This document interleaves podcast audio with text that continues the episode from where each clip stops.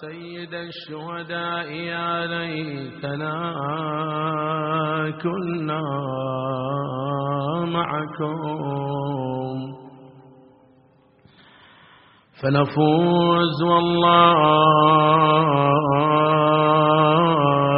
فوزا. عظيما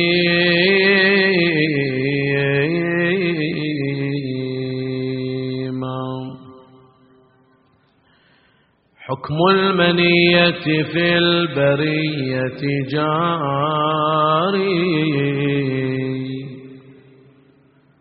ما هذه الدنيا بدار قراري بين ترى الإنسان فيه مخبرا. حتى يرى خبرا من الأخبار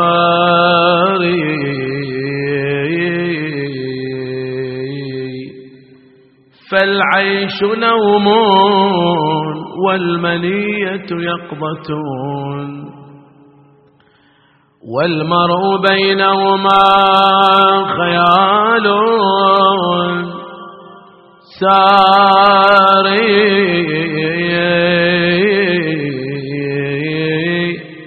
ليس الزمان وإن أردت مسالما. شيم الزمان عداوة. الأحرار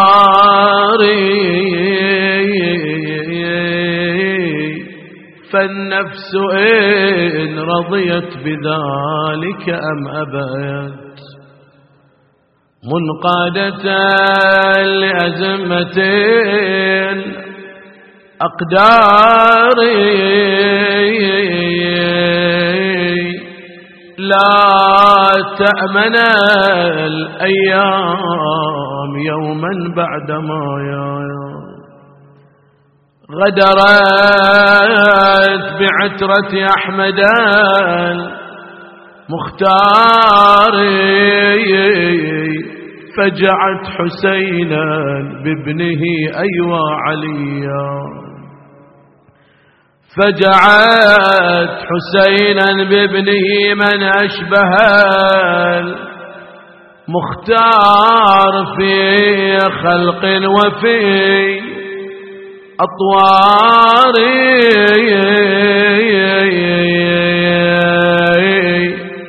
لما رأى مقطع الأعضاء ملقايا في الثرى يدري علي ذاري. نادى هو الأحشاء تلب ويل مدامع يستهل بدمعها مدراري.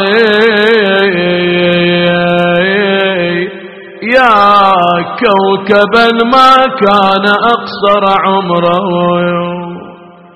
وكذا تكون وكذا تكون كواكب أسحاري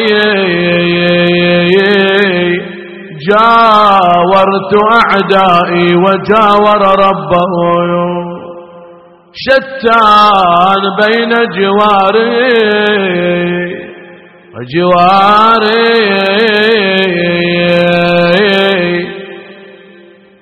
شد يجروح يا زينب فطر قلبي بونته بالدمع بلاد غسلوه. هالدمع عن وجنته. شدوا يختي بهالعمامة طبرة اللي بجبهته. يا علي والله قمار لكن يتكور غا ما تهنيت بشبابك ريت عيش إلهنا. يا قصير العمر يا ابني ريت يومك لادنا على الدنيا محسار وعمرك ثمنة عشر سنة. عفية قلبي شلون صابر كيف ما تفتت وذا. هيجت نيران قلبي. يا شبيل مصطفى. عيني من عقب عيناك يا ضياء عين طفى بعدك أنا العمر ما اريد وعلى الدنيا العفايا. عذب ماتي من عقاب فرقاك والعيشة عذاب. جف دمع ليلة من دهشة وتقلب بالجرايا. حايرة وتصيح يا ابني. ضيعتني وين أروح؟ شان يا ابني تروح. روحك روحي وياها ترايا موتتك ذوبت قلبي وراس أبوك حسين الشا ويلي ويلي ويلي ويلي. والله شاف شاف والنبل شابك علي راح قعد عنده وصفق راحة على راح صاح حسين يا زينب علي راح أنا يا أختي وظلمت الدنيا علي. هي يا أنا يا أختي وظلمت الدنيا. يا يا يا يا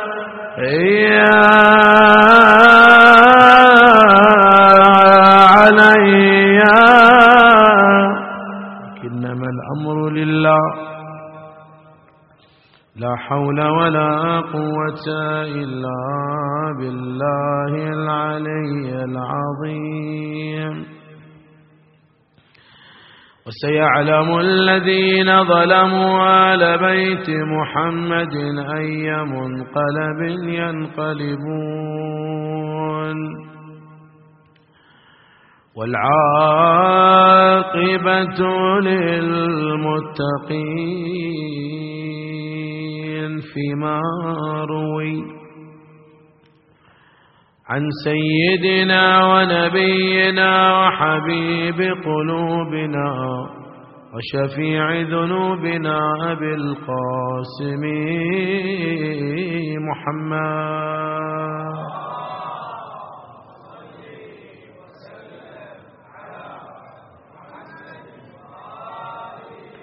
أنه قال عجبت لمن يضرب امرأته وهو بالضرب أولى. صدق نبينا الكريم لذكره وآله. صلوات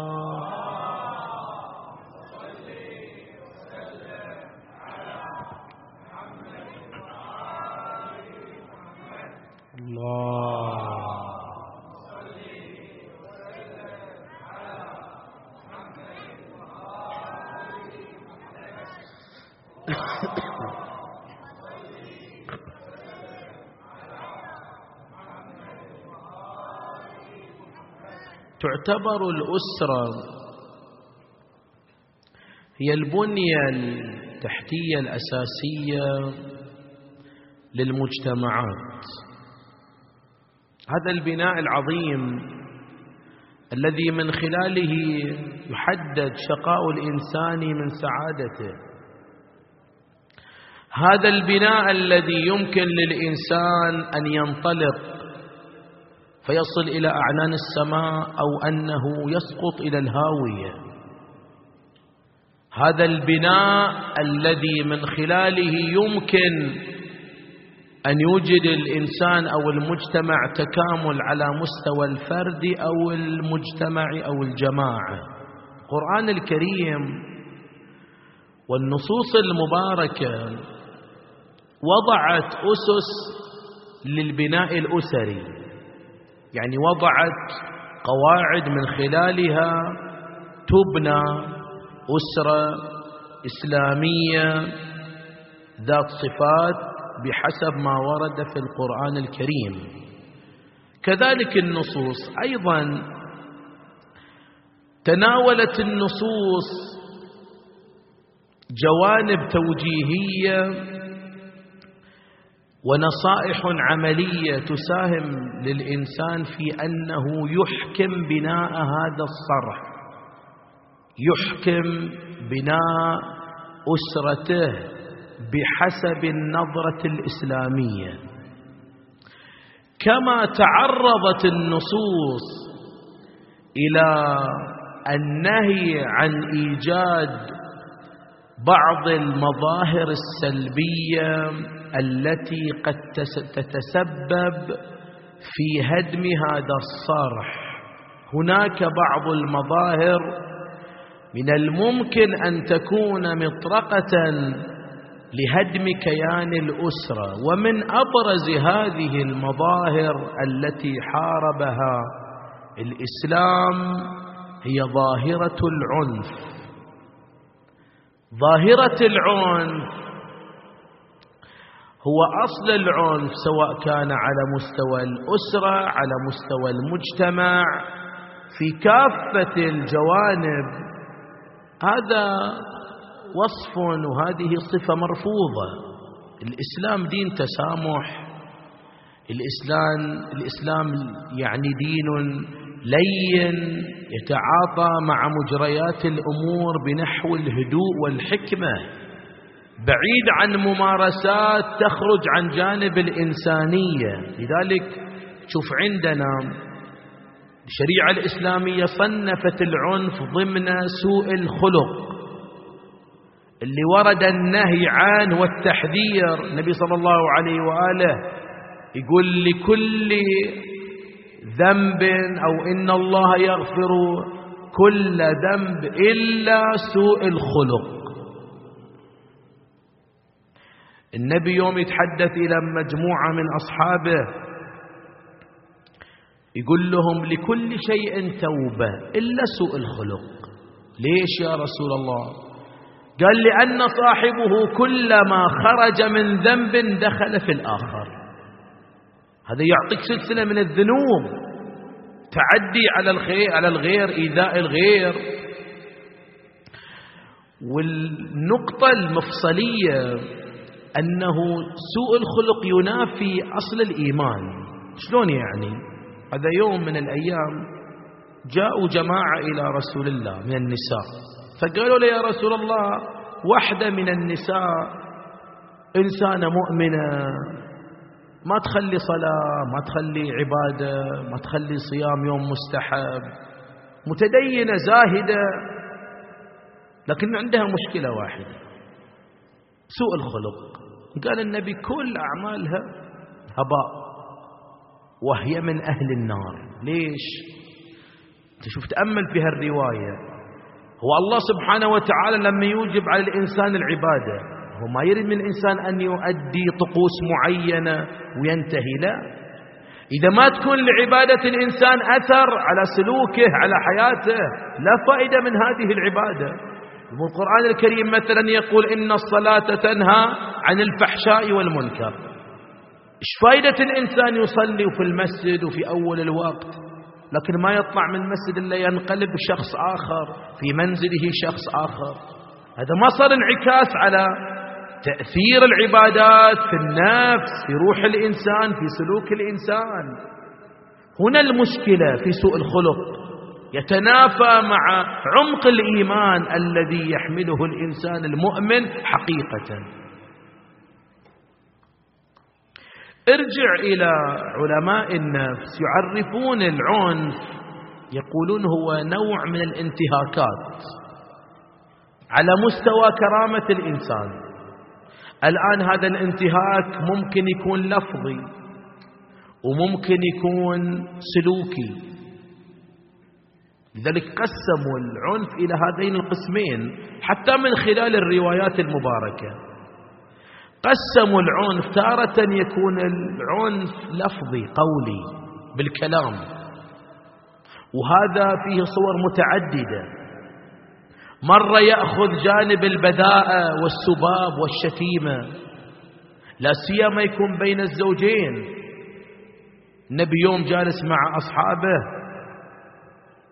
يقول لأصحابه ألا أخبركم بشرار رجالكم؟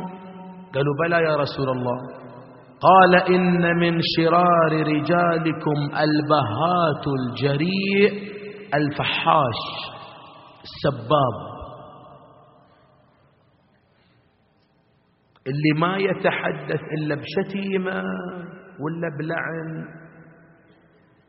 وهذا أثر خطير على الأسرة. أنا أذكر قبل كم سنة اتصلت بأحد الأخوات تقول شيخنا أنا عايشة مع الأم والأب والإخوان. تقول ما مر الوالد ناداني إلا أما بلعنة ولا بشتيمة ولا بمعيرة ما تشعر بالاحترام؟ تقول أنا ما أشعر في داخل البيت أني كائن محترم. شوف شوف المشكلة. وإذا الكل يخاطب بهذا الأسلوب. هذا انعكاسه على تربية الأبناء خطير. تجي إلى توجيه آخر من النبي صلى الله عليه وآله لكن من جانب النساء. أيما امرأة آذت زوجها بلسانها. انتبه الرواية ما قالت شتمت زوجها. ما قالت تكلمت كلام فحش. تقول آذت زوجها بلسانها. وبيبين عندنا أنواع الإيذاء. لم يقبل الله منها صرفا ولا عدلا ولا حسنة من عملها حتى ترضيه. وإن صامت نهارها وقامت ليلتها وأعتقت الرقاب وحملت على جياد الخيل في سبيل الله. كانت أول من يرد النار. وكذلك الرجل إذا كان ظالما. شوف مستوى الإيذاء مفتوح في الرواية. ما عينت جانب معين. لذلك ممكن أن يكون العنف القولي أو اللساني. مو شرط ترى يكون فقط بالسباب والشتيمة لا. بعض الأحيان يكون بجرح المشاعر. يعني شوف في فئة من الناس ما يتحفظ في عباراته. يعني مثلا رجل ما يفرق في المعاملة يتعامل مع زوجته ولا واحد من شباب الديوانية. نفس الشيء. نفس التعابير نفس العبارات نفس الأسلوب الخشن. وبعض الأحيان الزوجة تجاه الزوج. تتعامل مع مثل ما تتعامل مع الأبناء. تخرج الكلمة منها تكدر الخاطر ولا الرجل يكدر خاطر الزوجة؟ النبي صلى الله عليه وآله يقول ثلاثة تكدر العيش. سلطان جائر جار سوء والمرأة البذية. لفظ بذية ارجع إلى كتب اللغة المعاجم. ممكن تحمل على الفحش في القول السباب الشتيمة وممكن من معانيه الكلام الغير محترم. يعني سوء الأدب حتى لو لم يكن فيه شتيمة لكن فيه تعريض بالآخر. تجي إلى الإيذاء النفسي يعني نفس الشيء مرتبط بالمشاعر. النبي يقول ألا وإن الله ورسوله بريئان ممن أضر بامرأة حتى تختلع منه. إذا هي في عهدتك. أنت الولي خرجت من ولاية أبيها ودخلت في ولايتك. يكون أنت ما تقدم الضرر على كافة المستويات. وستبين عندنا من خلال بعض النقاط أن هناك يعني أسلوب إجرامي في التعامل مع الزوجة. لكن في الطرف المقابل في الأذية شوف أغلب الروايات تتحدث في الإيذاء اللفظي تتحدث عن أذية الزوجة أغلب الروايات أذية الزوجة تجاه زوجها. لكن في العنف السلوكي الضارب تعدي الزوج على الزوجة. ليش؟ لأنه طبيعة الزوجة مختلفة عن طبيعة الرجل. وطبيعة الرجل يعني الرجولة وعنصر الذكورة فيه تغلب على الزوجة. فدائما إذا يريد أن يظهر الفتوة يستخدم اليد يستخدم الضرب الزوجة لا. تملك أقوى سلاح عندها لسانها. لذلك كثير ما تتعرض الزوجة لزوجها من خلال القول من خلال الكلام. الإمام الصادق عليه السلام يقول ملعونة ملعونة امرأة تؤذي زوجها وتغمه. يعني مو شرط أنه بعض الأحيان فقط يؤدي لأذية. لا بعض الأحيان الأمور المتراكمة قد توصل إلى أن يوصل الإنسان إلى حالة من الهام من الغام بسبب أذية الزوجة. هذا نوع من أنواع العنف. تعال إلى عنف آخر وهو أشد خطورة وهو العنف السلوكي. العنف السلوكي شلون؟ شوف أنا بعطيك نموذج واضح. نموذج رائع في كيفية إظهار رجولة الزوج في داخل بيته وأمام زوجته. هذا واحدة من زوجات النبي تتحدث عن رسول الله صلى الله عليه وآله. تقول كان ألين الناس وأكرم الناس كان رجلا من رجالكم إلا أنه ضحاكا بساما. هذه الرسائل الإيجابية التي كان يستخدمها النبي صلى الله عليه وآله في تعامله مع زوجاته في تعامله مع أصحابه في تعامله مع أبناء الأمة. أما ممارسة العنف السلوكي من قبل الرجل بعض الأحيان يكون بالتسلط على الزوجة والأبناء. متجبر عليهم. يمارس ما يتصور أنه رجولة على الأبناء على الزوجة على الضعاف. الإمام الصادق يقول للمتجبر يعني يشير إلى جانب نفسي. وهذا أثبته علم النفس. يقول الإمام عليه السلام ما من رجل تكبر إلا لذلة وجدها في نفسه. هذا يعيش عقدة نفسية. هذا تبحث في تاريخه تشوف أنه في طفولته ما كان يشعر بقيمته. ممكن كان يتعامل معه بنحو من الإذلال من التحقير. يكون عنده عقدة نفسية يمارس ما يشبع هذه العقدة فيتجبر ويتسلط على من هم أضعف منه. لكن جيب له واحد شديد البأس ما يقدر عليه. هذا نوع من الممارسات السلوكية في العنف. تجي إلى نوع آخر وهو أخطرها. الضرب وهو من أخطر الممارسات التي تمارس في داخل عش الزوجية وداخل الأسرة. والنبي كان يستنكر مغضب إذا رأى مثل هذه الحالات يقول النبي أني أتعجب ممن يضرب امرأته وهو بالضرب أولى. هذا أولى أن يضرب إذا ما عنده ضبط نفسه. بتعبير يده خفيفة. شوف خلينا يعني نكون واقعيين أكثر. بعض الأحيان يكون الرجل في موقف ممكن يعني تفلت أعصابه. افترض يتعدى على مرأة يضربها. مرة واحدة مو سلوك. هذا لازم يعالج الموضوع. مرة واحدة في لحظة غضب هذا قابل كل واحد يخطئ فيه غير مبرر لكن ليس سلوك. بعض الأحيان سلوك الرجل أنه يضرب يعني يتكرر منه الأمر عدة مرات يستخدم أسلوب في ردع الزوجة.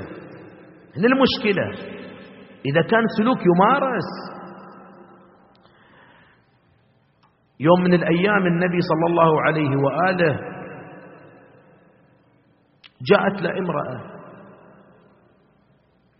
وكان زوجها يمارس عليها العنف والضرب ويضربها ضرب العبيد. بتعبيرني لين ظهرها بالضرب جاءت للنبي شاكية فقام النبي غضبان يقول يظل أحدكم يضرب امرأته ضرب العبيد ثم يظل يعانقها ولا يستحي. شوف المفارقة شلون؟ إذا من سلوك أنه يمارس هذه القسوة هذا العنف كيف يتعامل معها كزوجة في علاقة خاصة؟ شلون؟ هذا حالة من الاستنكار. وتأكد أنه كثير من حالات الانفصال والطلاق نسبة كبيرة منها سببها الرئيسي ضرب الزوج زوجته كسلوك. بمعنى افترض قابل الحين أي اثنين يتزوجون ممكن ما تصير بينهم علاقة وئام انسجام. زين.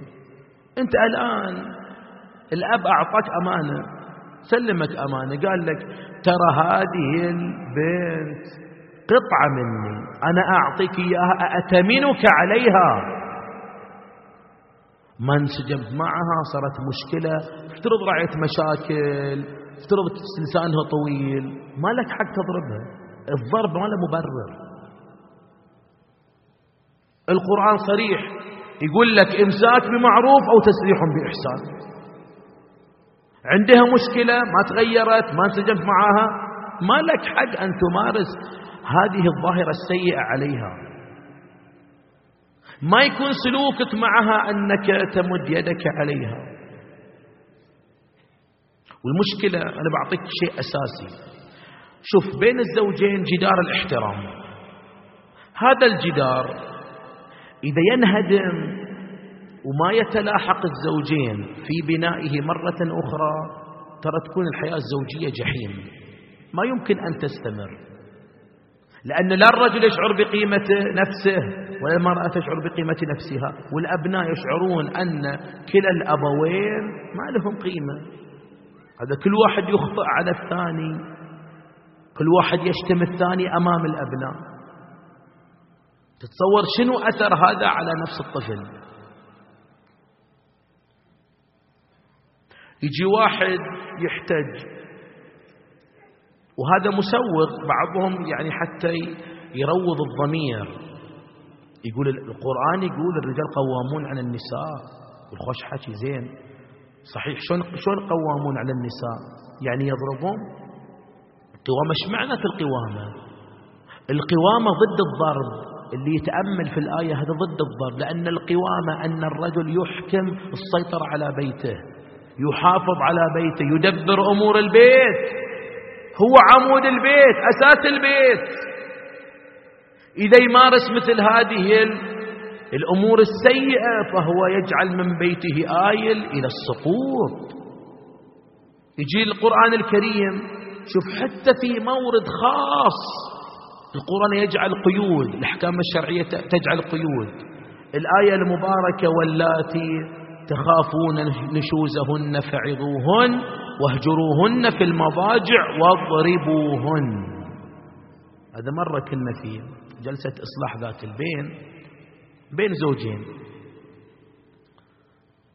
والزوج يعني يد خفيفة على زوجته صراحة يعني كان يضرب ضرب مبرح. فيعني صار تساؤل يعني ليش هالممارسة شنو المسوغ أصلا؟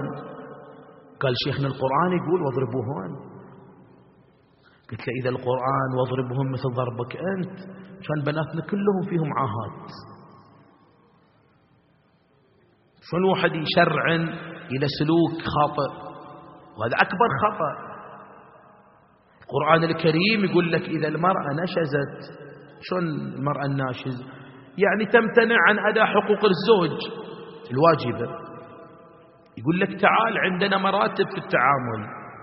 أول شيء تعظ الزوجة تحدث معها تذكرها بالله.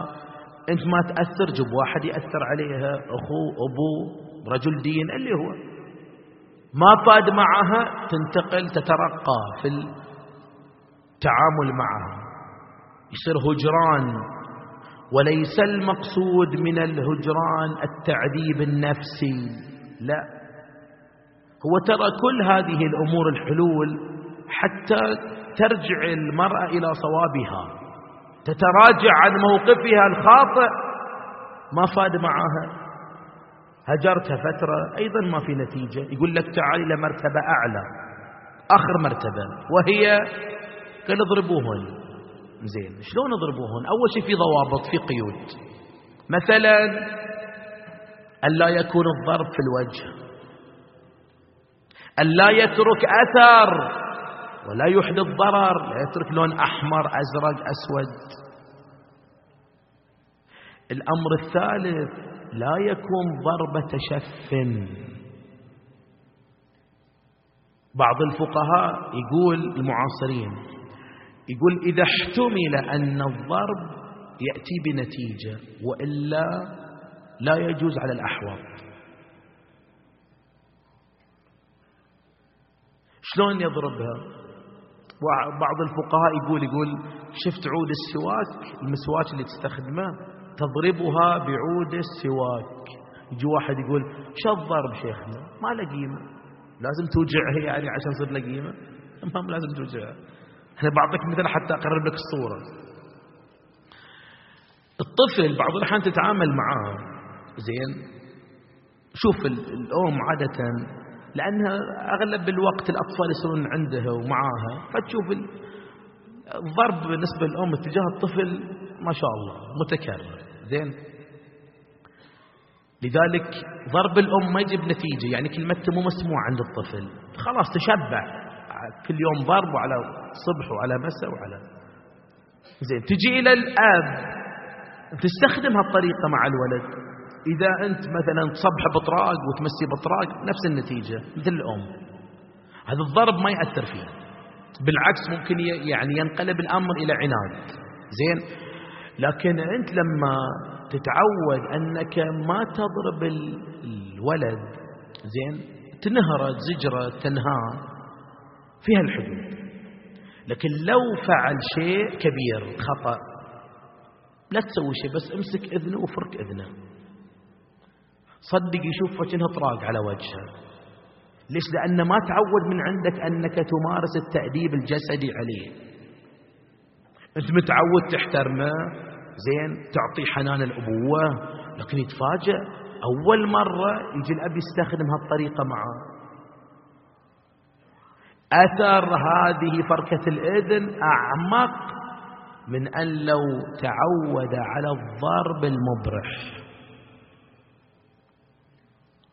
نفس الشيء الزوجة في التعامل.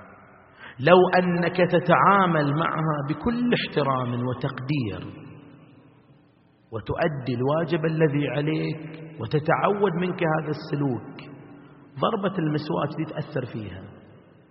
مو بمسواك تسوي لها بأصابعك صبعين سوي لها الشكل وهي ناشز. هذا يعني مو القضية بنوع الحركة في الضرب. قضية في المعنى يشعر بأن هذا الطرف غير راضي عنه زين ما هي الأسباب التي تؤدي إلى هذه الظاهرة؟ يعني لماذا وجود هذه الظاهرة في بعض الأسر؟ ظاهرة العنف بأنواعها. أنا راح أختصر لك في سببين. السبب الأول المرأة السلبية. شو المرأة السلبية؟ يعني مرأة أسلوبها سلوكها استفزازي متعمد. كثيرة الكلام في كل ظرف. كثيرة الطلب دائما تطلب يعني ما تصير جلسة يشربون شاي.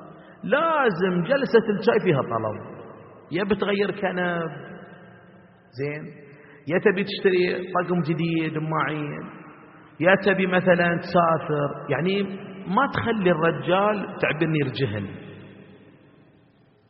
هذا واحد كتب رسالة واقعية. كتب رسالة إلى أحد المرشدين الأسريين.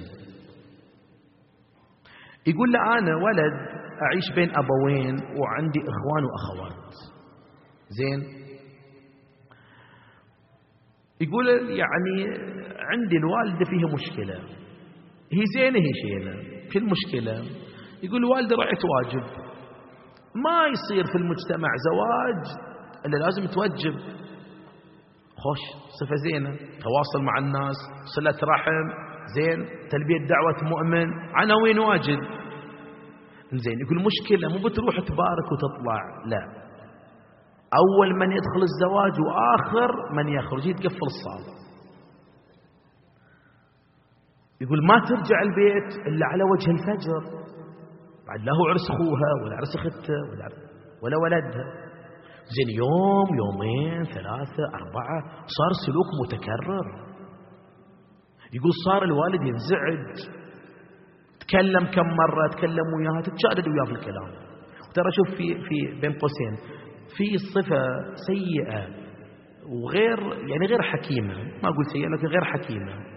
إذا الرجال في حالة غضب الزوجة أكبر خطأ أن تتكلم وياه في حال الغضب تصير تترادد وياه كلمة بكلمة. خطأ. إذا غضبان خليه يهدأ. تكلم وياه بعدين. شاهد. فيقول هذا الولد يقول تكرر السلوك. شو اللي يزيد المشكلة؟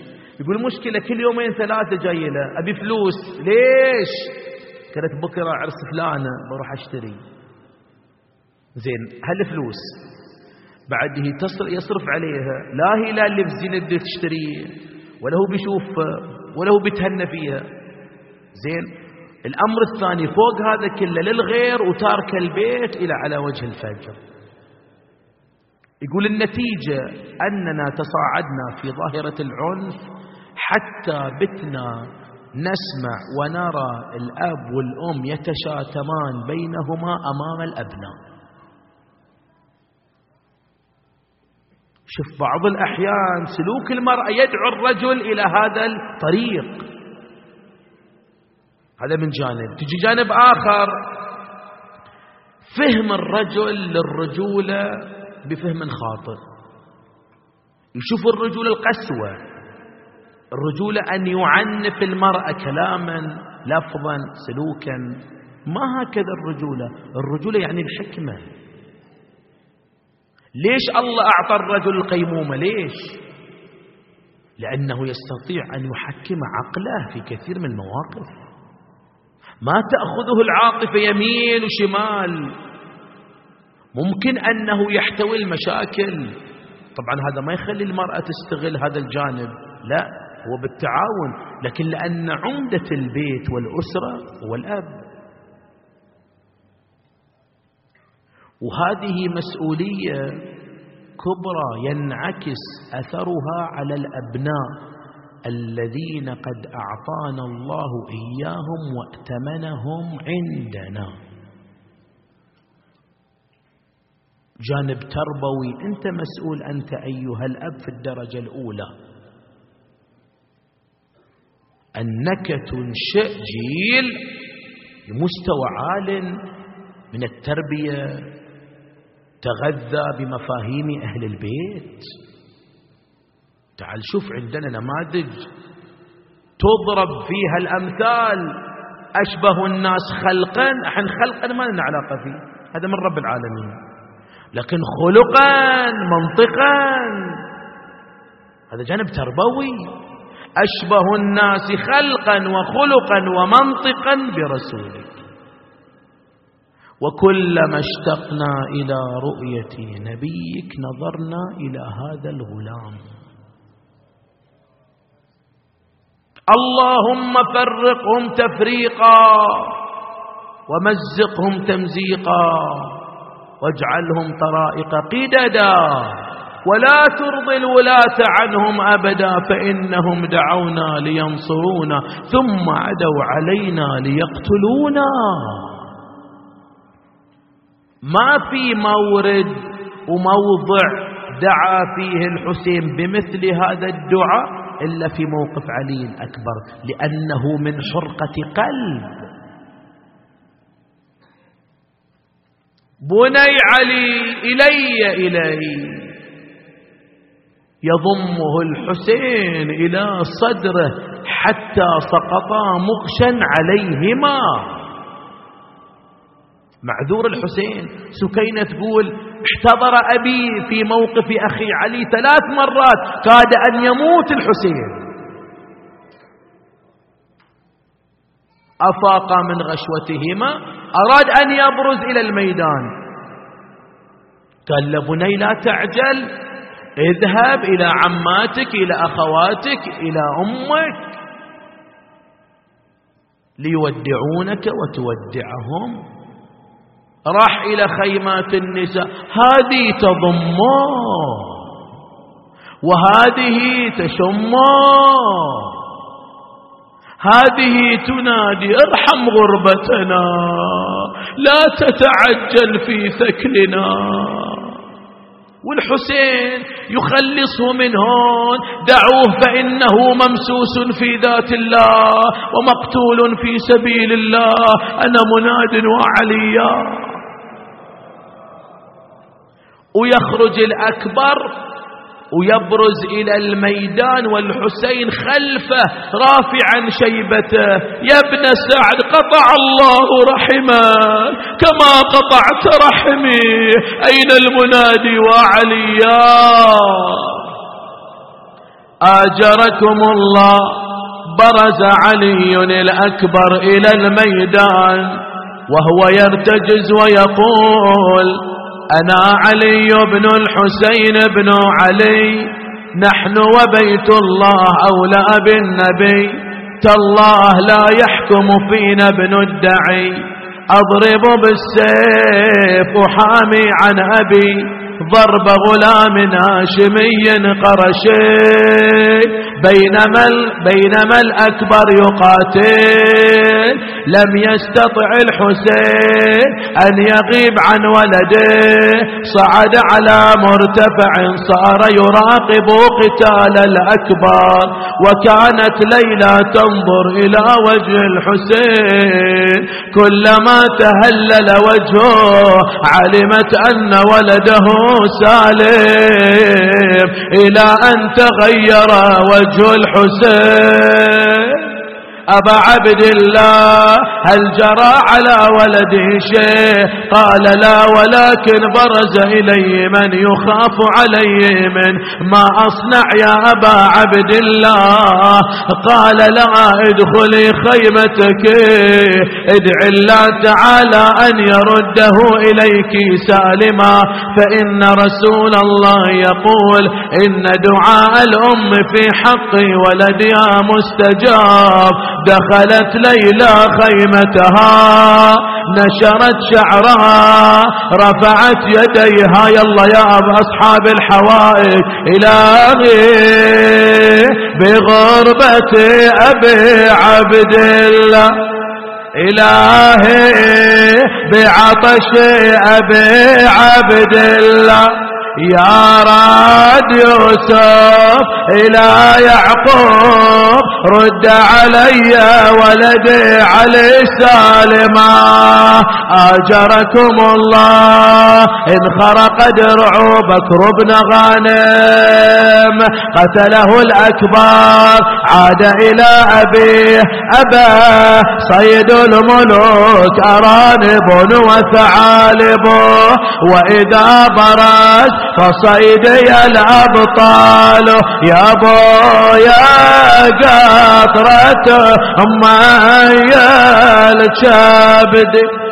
أتقوى ورد للميدان وحدي يا يا ذاب قلبي وحق جدي العطش والحار والميدان والحار. يعني بني علي أنت عطشان ادنو مني ضع لسانك على لساني. يقول علي الأكبر وضعت لساني على لسان أبي. وإذا لسان أبيه يابس كالخشبة. أنا مناد وحسينا. يعني بني علي أن أنت عطشان وأنا عطشان. آيس الأكبر من أن يحصل على الماء. آجركم الله بينما الأكبر كذلك. أراد أن يبرز إلى الميدان. قال له بني لا تعجل إن أمك في انتظارك. ادخل إلى خيمتها. دخل الأكبر إلى إلى خيمة أمه وإذا مغشا عليها وضع رأسها في حجره سالت دموعه على وجهها أفاقت ألف مرحبا ويا حي هالقبر ألف مرحبا ويا حي هالقبر. من جيتني فارس وخيا بينما الأكبر كذلك. وإذا نداءات الحسين أمام معين يعيننا. أمام مغيث يغيثنا تقول الرواية كلما صرخ الحسين خرجت زينب توسطت الخيمات الحسين ينادي أمام مغيث وزينب تنادي أمام مغيث يا الله أراد أن يلبي نداء به قالت له أمه بني لا تعجل ما تريدين يا أم؟ قالت ترجل أمامي. لم ذلك؟ قالت لأتزود من مشية الشباب أنا مناد وشبابا. يا الله جاء إلى أبيه ودعه الوداع الأخير. برز الأكبر إلى الميدان. آيس الحسين دخل إلى خيمته. ذهل عقل ليلى صارت تدخل في خيمة وتخرج إلى أخرى. وهي تنادي ولدي ولدي ولدي عليه قاتل قتال الأبطال. بينما هو كذلك. وإذا بالعبد ينادي علي آثام العرب لئن مر بي هذا الغلام لأسكلن أباه به بينما الأكبر يقاتل. وإذا بالعبد شاهرا سيفا فاتحا باعا. يا علي يا علي وضرب الأكبر على أم راسه أنا مناد وعليا. ضم ضم الجواد إلى صدره. سالت الدماء على عين الجواد. أخطأ الطريق. دخله إلى معسكر القوم. هذا يضربه بسيفه. هذا يطعنه بخنجره مزقوه تمزيقا قطعوه تقطيعا سقط على العار وهو ينادي أدركني أبا يا حسين. جاه الحسين مسرع تقول الرواية امتد على الولد طول بطول وهو ينادي بني علي بني علي على الدنيا بعدك العفايا. من قطع وصالك بسيفه. يلا الليلة ليلة الشباب. من قطع وصالك بسيفه. يا علي يا ابني بعدك على الدنيا العفا فرقاك شيا يا ابني. أكبر يا نور العين يا معفر الخد. يا ابني شقول لعمتك لو سايلت عنا. وليلة الحزينة ترتجي ما آيست مينا.